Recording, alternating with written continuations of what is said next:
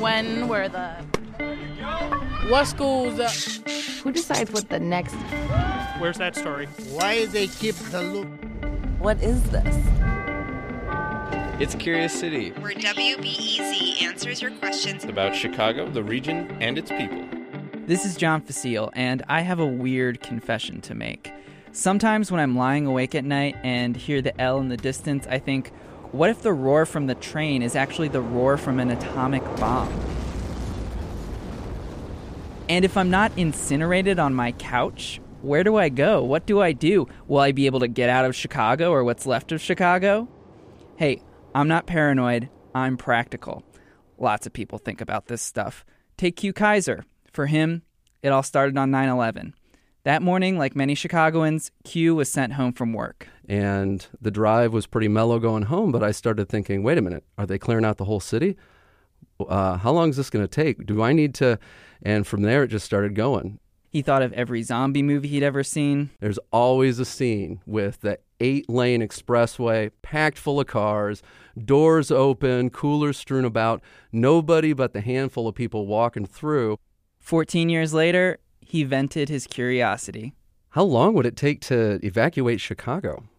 I would love to hear there's a plan, but I don't know who to ask except Curious City. Every week, there's another mass casualty incident in the news, and Chicago's got plenty of reason to be wary.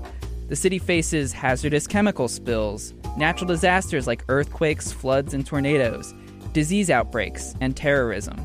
Chicago has experienced six of the 50 deadliest disasters in U.S. history, most recently the 1995 heat wave, which killed over 700 people.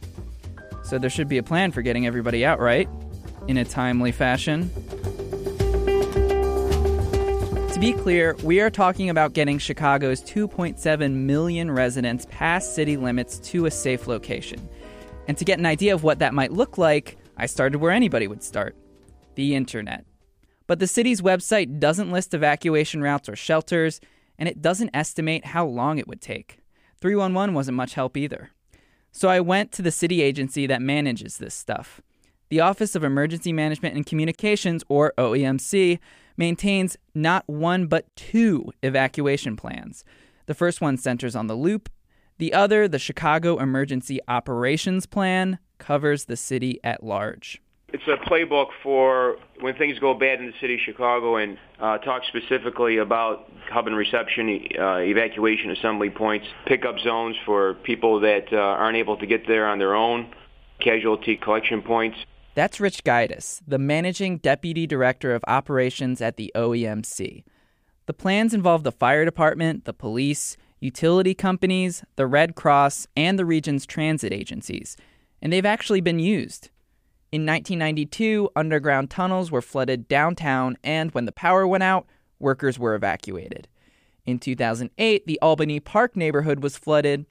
City buses were brought in to keep people warm, and evacuees without insurance were sent to overnight shelters. In 2012 and 2015, the Lollapalooza Music Festival was evacuated. Buildings are regularly evacuated for high winds, fires, and gas leaks. The city also holds live evacuation drills. In 2006, they staged a massive mock evacuation downtown. It involved four buildings, emergency services, and more than 4,000 participants. The city later released footage of it in an instructional video. It answers such pressing questions as How long will I be walking? There's no way to determine how far you will have to walk, so be sure to wear comfortable shoes and pace yourself.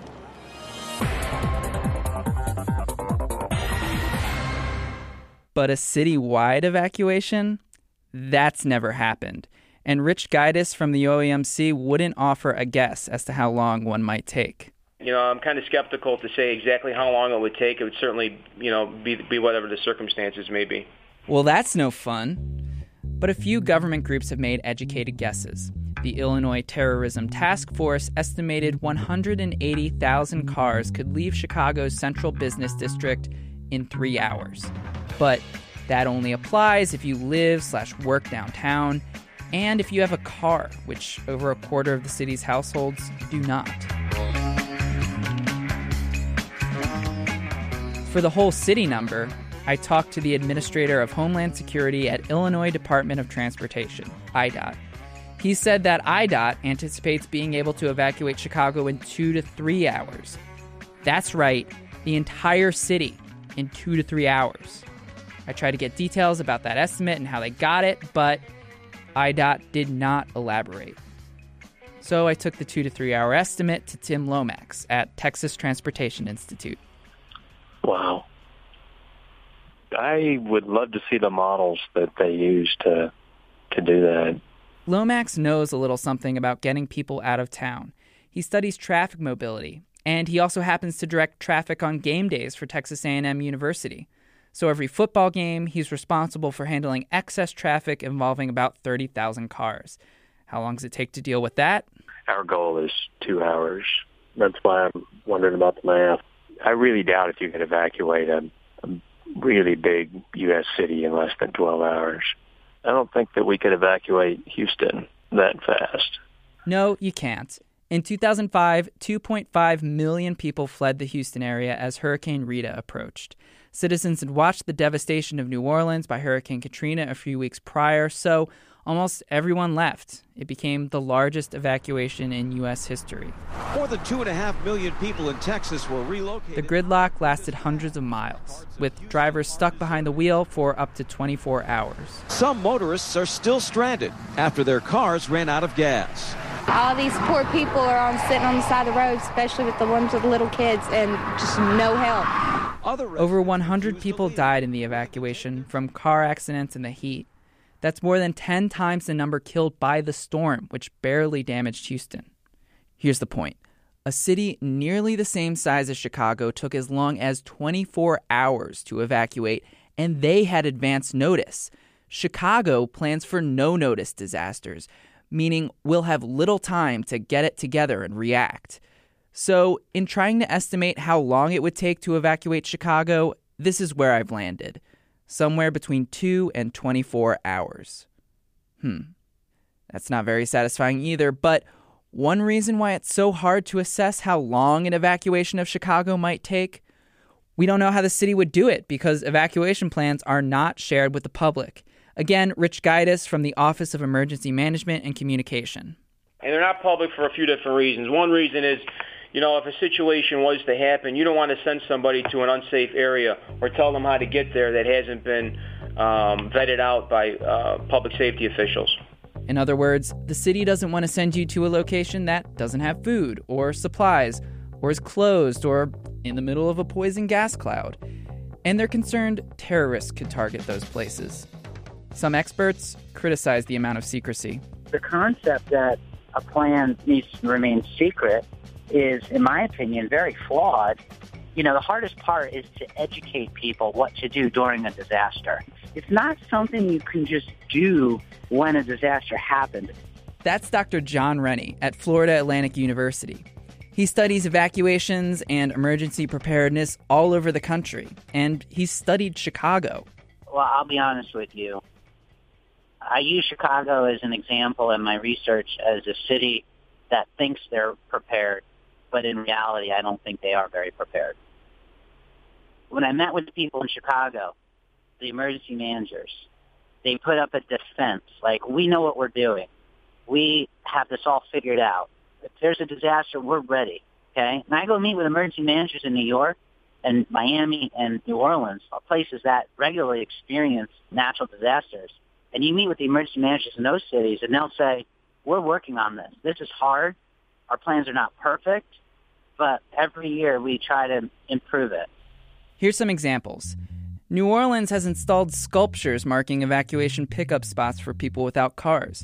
New York has an interactive map of hurricane evacuation shelters. Miami has all of that, plus, they make their evacuation plans public.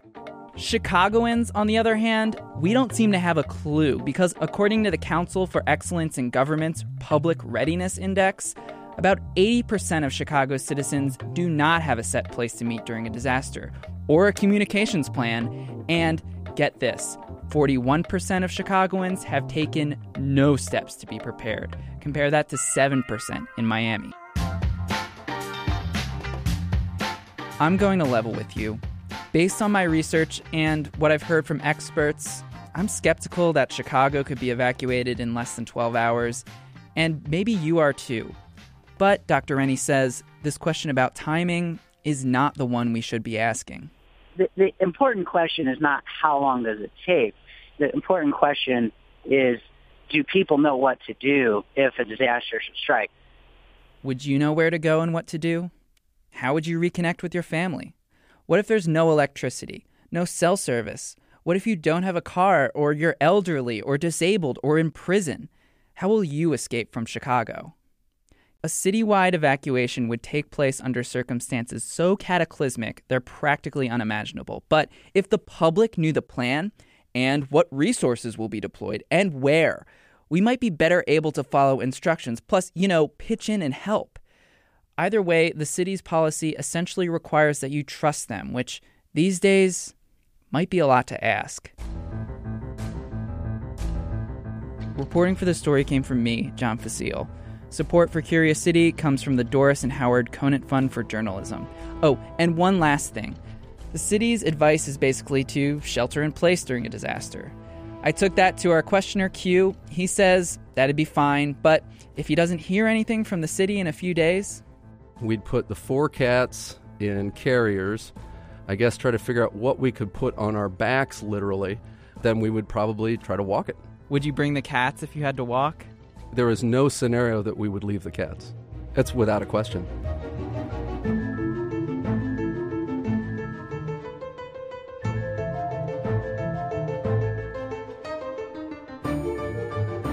Curious City is supported by Goose Island. Since 1988, Goose Island has been following their curiosity and have been committed to brewing beers for Chicago that are celebrated worldwide by beer critics and beer lovers alike. More at gooseisland.com. We don't need to be the only beer you drink, we just want to be the best you drink.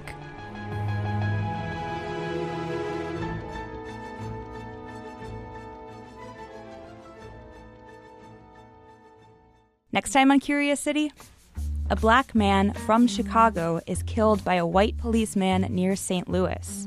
It was 1925, and he was there for a baseball game.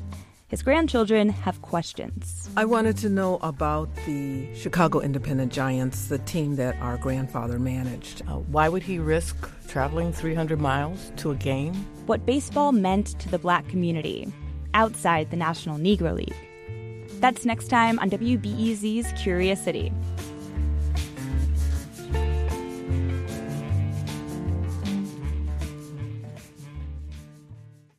Before we start the show, we here at Curious City want to let you in on a little known fact about WBEZ. 89% of all our funding comes from community support, including contributions from curious listeners like you. If this program has changed how you see Chicago, please consider supporting this program at wbez.org/curious. Thank you.